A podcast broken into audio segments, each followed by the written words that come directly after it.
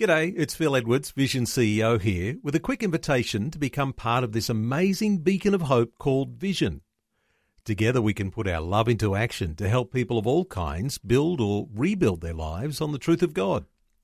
Please consider the part you can play during our upcoming Visionathon appeal, remembering that it's your support that makes Vision possible, including this podcast.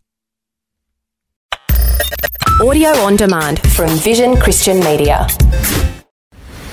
Coming up today on The Story. We always watched the news in our household. It was one of the big things we always did. And Tony came on, and my mum was watching with me.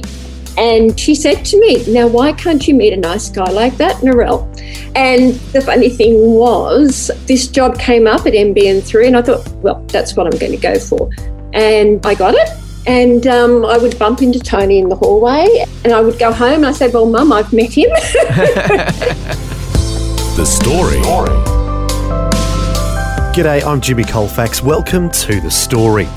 From New Zealand to England and then Hong Kong, from international news reporter to news producer on the Gold Coast, Tony and Narelle Davenport have lived quite an adventurous life.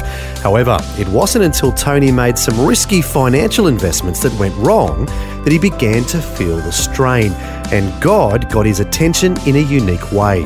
We'll hear their story today as Eric Scatterbo has a chat with Tony and Narelle Davenport, who are joining us from their home on the Gold Coast. Tony and Narelle, welcome to the program. Hi, thank you for having us. Yes, thanks for being with you, Eric. Glad to have you with us. And I guess it all starts with you, Narelle, as you became a Christian long before Tony. Let's hear your story first. Where did it all begin?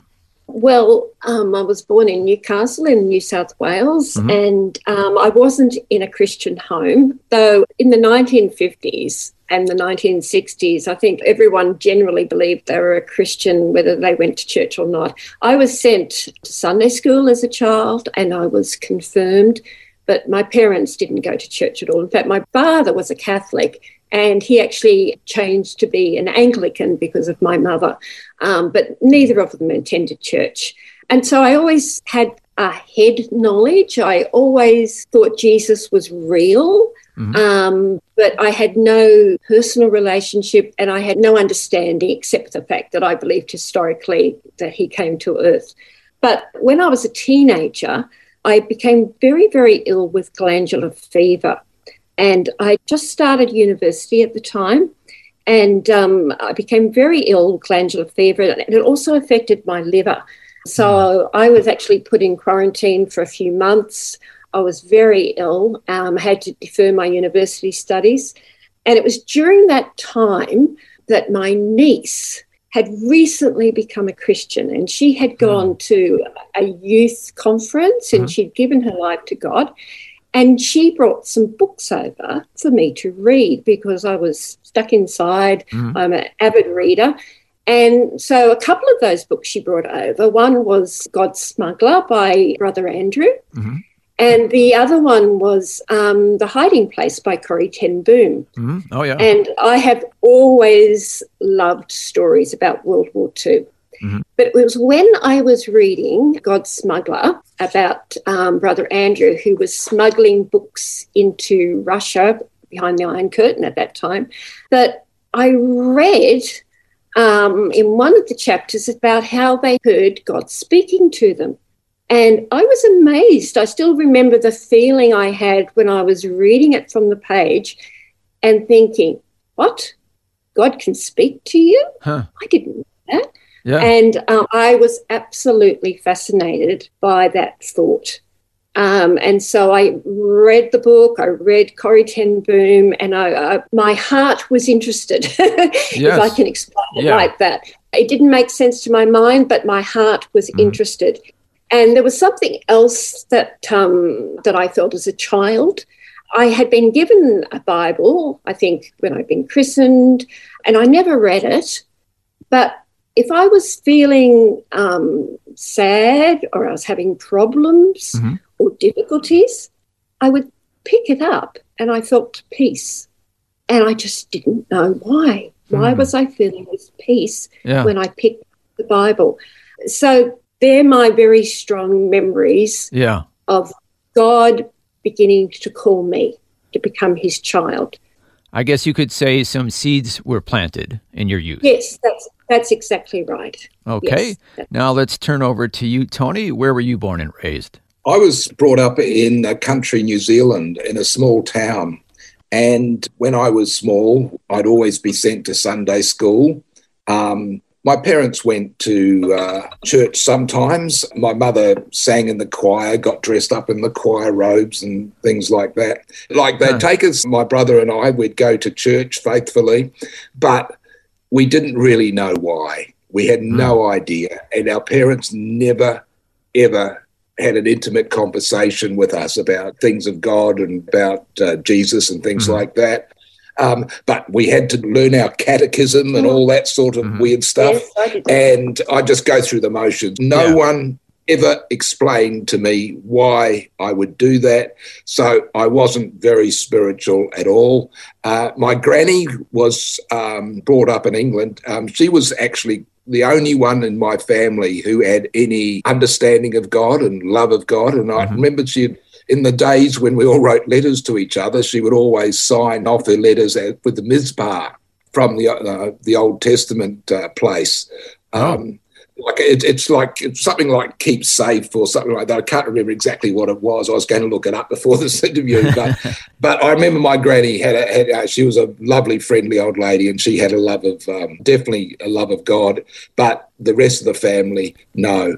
So Oh, okay. um, when I was a teenager, I was got sent to boarding school, and it was a secular boarding school, so there was no Oh, okay. Christianity. We Mhm. were we were expected to go to church on Sundays, uh, but no teachers would come with us, and so most Sundays we went up uh, a little hill overlooking uh, Auckland in New Zealand and sunbaked while everyone was at church in summer, and then we'd go to church in the winter because it was too cold, and um, all the boys would compete to uh, see who could drink the most wine from the cup. it was one of those cups they pass around to each uh, parishioner. So, so it doesn't sound very spiritual at this point. No, it wasn't. It wasn't. It was more of a social thing, a Yeah, thing to do yeah. that you went there. So when you finally went off to university, would it be safe to say that you were pretty secular in your mindset? Even more so, like I had a good moral upbringing mm-hmm. and Yep. structure. I, you know, my parents never swore or anything like that. Uh, like I was a really well-behaved child because they set very good principles. Mhm. Um, and then after school, and I let my hair down, the rebellious and understanding that there's a lot of lot of temptations in the world and a lot of things to try out and discover. So that was very much what I did. When I was a little kid, I always read the newspaper. We'd get the New Zealand Herald, and I would just sit down and read virtually every page of it, and even the racing pages. I'd pick the winners and that sort of thing. But my parents said, "Oh no, journalism's a you know." Um, that's not a very good profession. Don't don't try for that. So, Oh. when- and there wasn't much opportunity in New Zealand. There was only one university that taught um, journalism at that stage. Uh, so I, I did an economics degree and didn't really like it, but I, I graduated. I got through okay, no problems, and got a few A's as well. But Hmm. the journalism seed had been sown, and Mhm. um, after painting houses for a few months, I said saved enough to go overseas, and I had booked a um, trip to London. And this is the thing people you know, down under often do. They have to get away from their countries and go and see the world, and often it was the trip to London. I booked a ticket to London, and then halfway through, I got to Bangkok and went to Japan instead. But during that experience in Asia, I was in Asia for three years, just Wow. uh, backpacking, but surviving on teaching English. Um, I was in sort of like a model in Japan, like Oh, really? I'd do all these weird, weird jobs, like appear in like there weren't many foreigners there then, Uh-huh. and I'd appear in um, TV commercials, Oh, wow. I'd TV series, that sort of thing. I You were in a TV series? Yes, but not a, only a bit part. But because I was the gaijin, the white, the white person, uh, I played an American prison guard at one stage. uh, you get paid to go all around Japan and, and do these things. Oh, And wow. then I'd have to, I did about three English teaching jobs and I'd rush on the Tokyo tube to one place to another. Um, I actually was able to do this because I shared a house with, there were three foreigners and 10 Japanese, and the foreigners got free board for speaking English with the, uh, with the Japanese. It was three years of backpacking, but it was an amazing um, education. It was the best education I ever had. And uh, like I did crazy things, like I walked across East Timor because it was flooded, and uh, and this was just before it was invaded, and Oh, wow. uh, and stayed at lots of uh, huts and things like that, and would travel across the island because there was no transport. It was just it was it had been all washed away. The roads had been washed away. The planes were booked out. Wow. So it sounds like you had quite an adventure in several different countries. Oh, oh, oh, absolutely. It was just travel, travel, travel. And um, like I'd go on trains and I'd ride on top of trains across Sumatra, go up into the Golden Triangle in Thailand and see all sorts of crazy people, like a soldier who would just fire his guns as we're in a canoe going down the drug capital of the world at that time. So it was just an amazing experience. And uh, it, I think it just prepared me for later life because I was always traveling and trying to see what I could do. I, I worked on a newspaper in Bangkok, English language newspaper in Bangkok for a while. I sort of conned my way into the job because uh, I, I, I wasn't that experienced, um, but I just said I was and made it up and got a job because there weren't many foreigners around to do that. You got paid nothing, absolutely nothing, but it was enough to live on at, at the time. But that sowed all the seeds of my experience. And then there was a coup in Thailand and the paper was closed down. And I went back to New Zealand and tried to find a job in New Zealand. And there's just, it was, it was during the oil crisis of 1975 or 76 or so. And I couldn't get a job there at all.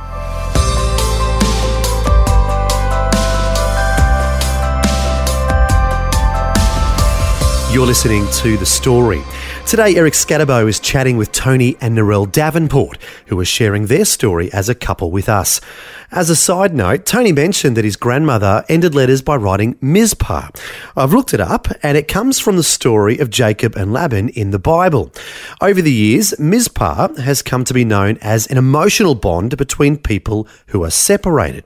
Mizpah jewellery often features the words, The Lord watch between me and thee when we are absent one from another. So, Mizpah is a short way of conveying all that at the end of a letter, like Tony's grandmother did.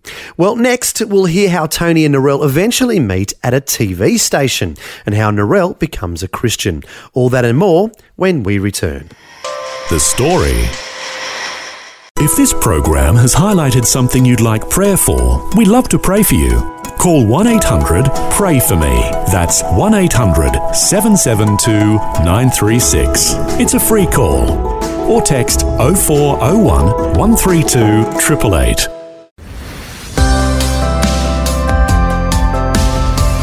Hi, I'm Jimmy Colfax, and this is The Story. We're continuing with Eric Scatterbo chatting with Tony and Narelle Davenport, who are sharing their story as a couple and how God has been working in their lives.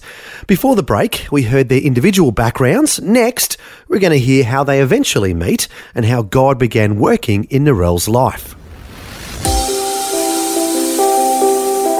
So my father, who was a vet, he got me a ticket, or not a ticket. I didn't even need a ticket. I came into Australia on the back of a racehorse plane. I, I have no idea how he did it.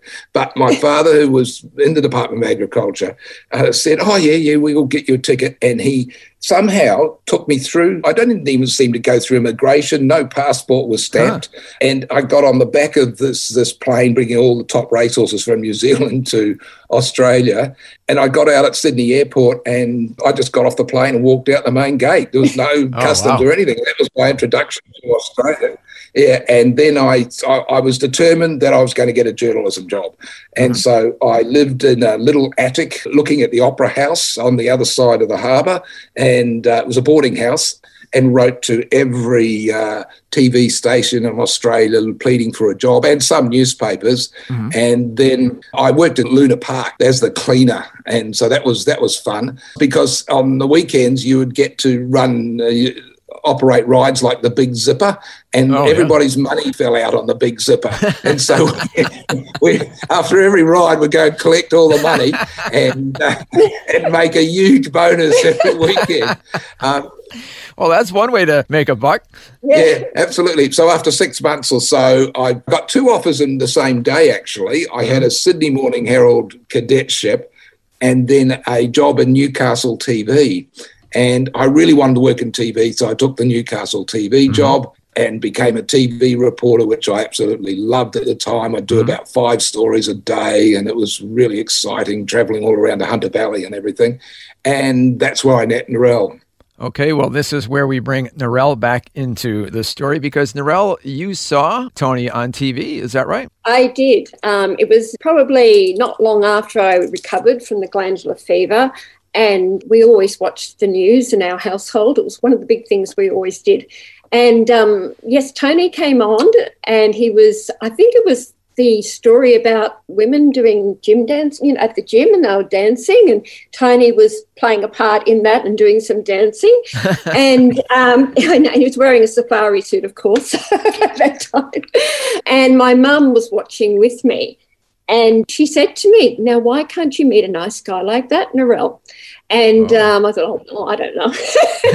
and the funny thing was, um, I wasn't at university any, anymore. I was having a break after being so sick. Mhm. And a job came up with NBN3 in Newcastle for a trainee copywriter. And I had always wanted to write. In fact, I'd wanted to be a journalist like Tony, but probably in the newspaper. My best friend actually got an internship with the Newcastle Morning Herald, and I really wanted to do something similar. But this job came up at NBN3, and I thought, well, that's what I'm going to go for. And um, I got it Mhm. and um, loved the job. And um, I would bump into Tony in the hallway and Oh. in the cafeteria, and I would go home and I said, Well, Mum, I've met him. Made her happy. yeah, and she was happy. Yeah, so that's how we met. But not long after that, Tony moved to Brisbane, didn't you? You Yeah. left the job. Oh, he left you. Well, yes, Yes. it was very heartbreaking at the time. I was pretty upset. He left, and um, I actually went away for two weeks on my own on a holiday to Vila, which I'd never I'd never flown before, but I just thought, no, I need to get over this.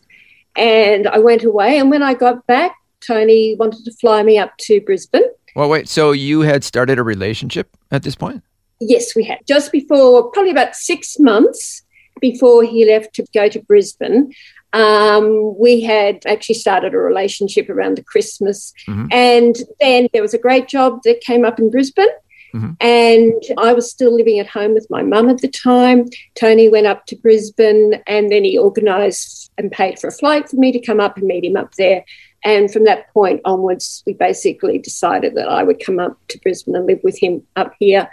So I said goodbye to my mum, which was very sad for her at the time because my dad had not long died.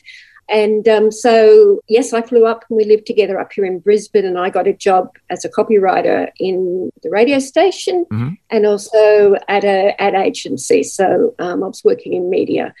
And yeah, yeah, so that was about that time. And then I asked him to marry me.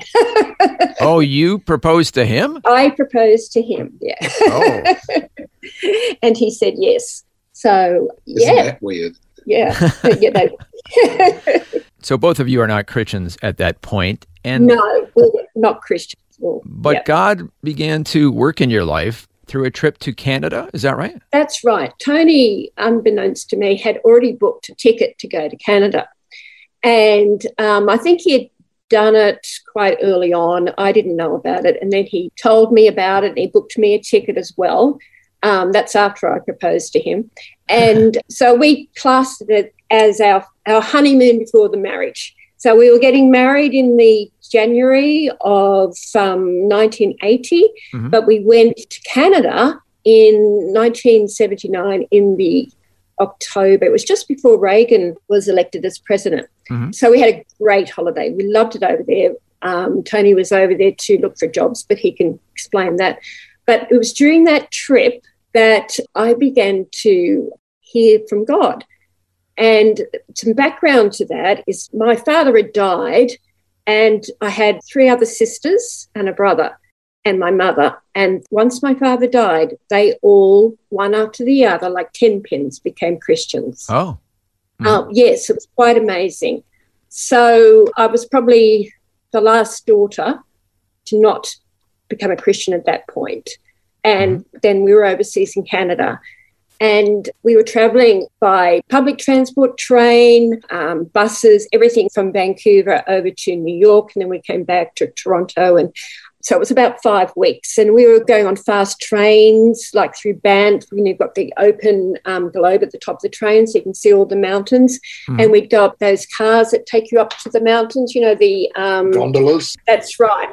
And it was when I was perhaps in the train and the gondola, I would have an experience of hearing um, what I now know um, was the enemy, the devil, speaking in my head, saying that um, this train was going to crash Hmm.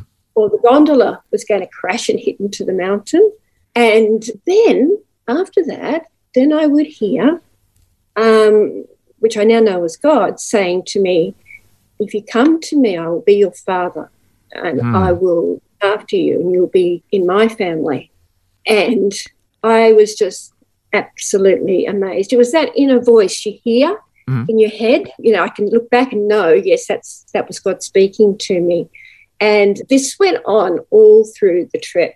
But I didn't tell Tony at the time because I really hadn't made sense of it. And I thought he would just laugh at me. Hmm. I would have done. Yes, yes, Oh. yes. At that point. Yeah. Yeah.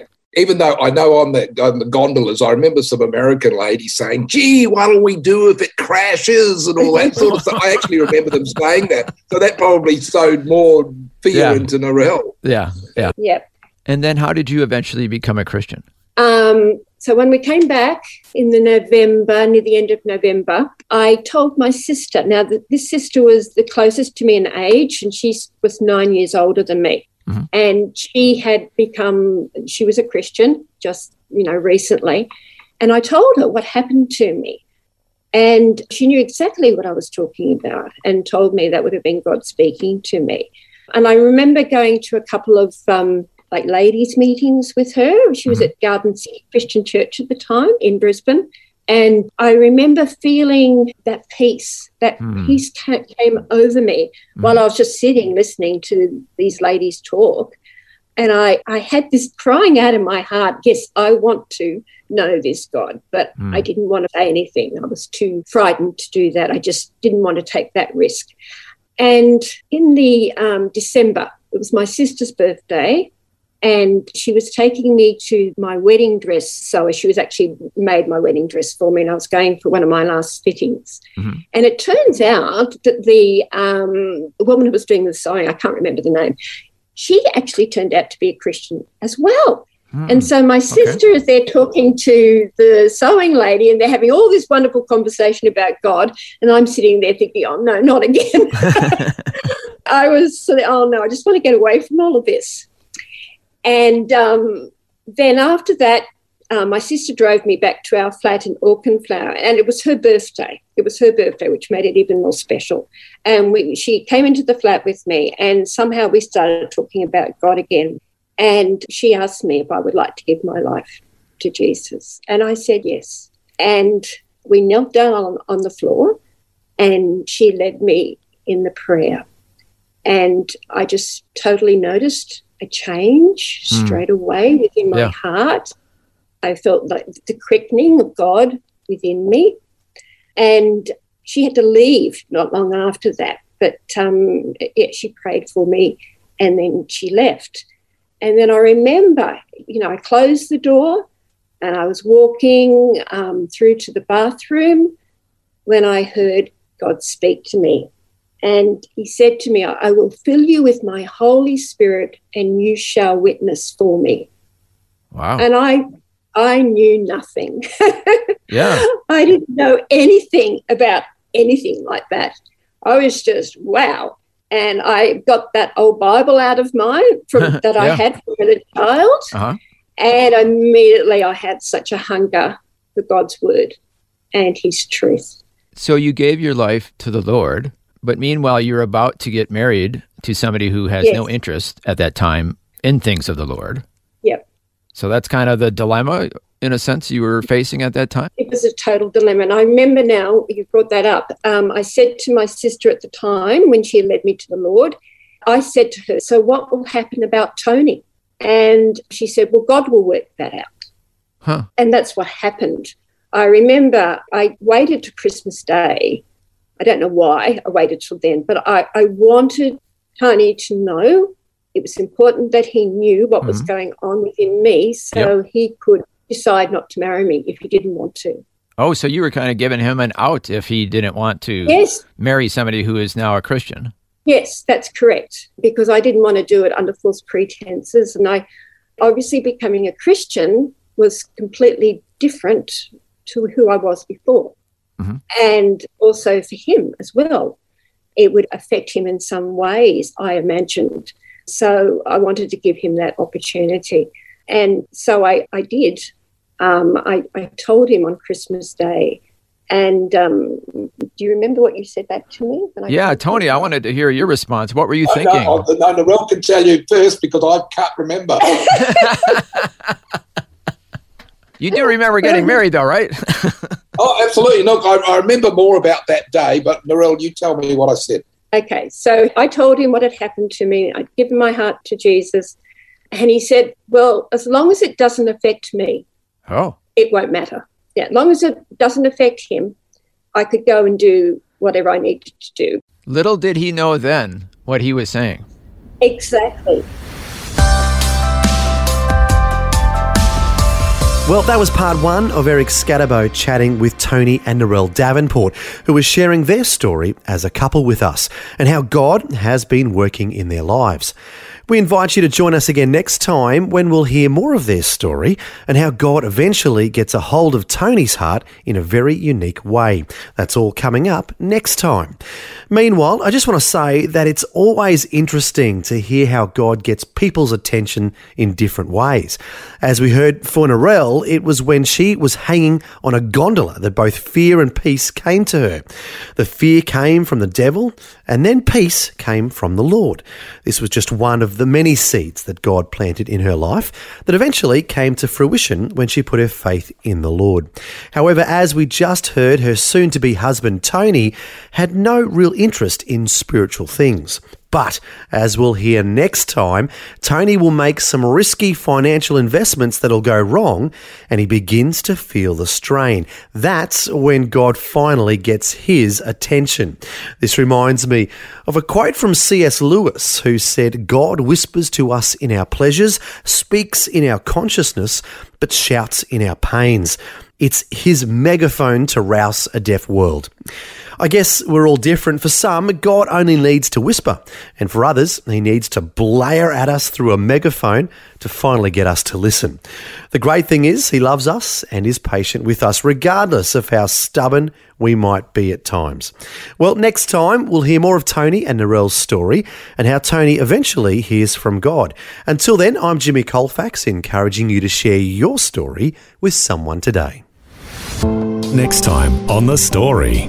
I would imagine it was like a, a Jesus freak hippie type character holding up a sign, and that sign said John 3:16. And I started crying. This is all in the dream, although in real life I woke up crying. And I just woke up and I said to Narelle, because I didn't know the Bible at all. I had no idea what John 3:16 was. So I said, Narelle, what's John 3:16? Tony and Narelle Davenport have lived quite an adventurous life travelling from Australia to England and then to Hong Kong. But it wasn't until Tony began to feel the strain from some risky financial investments that God got his attention in a very unique way. We'll hear more of Tony and Narelle's story next time. The Story. Just another way Vision is connecting faith to life. For taking time to listen to this audio on demand from Vision Christian Media. To find out more about us, go to vision.org.au.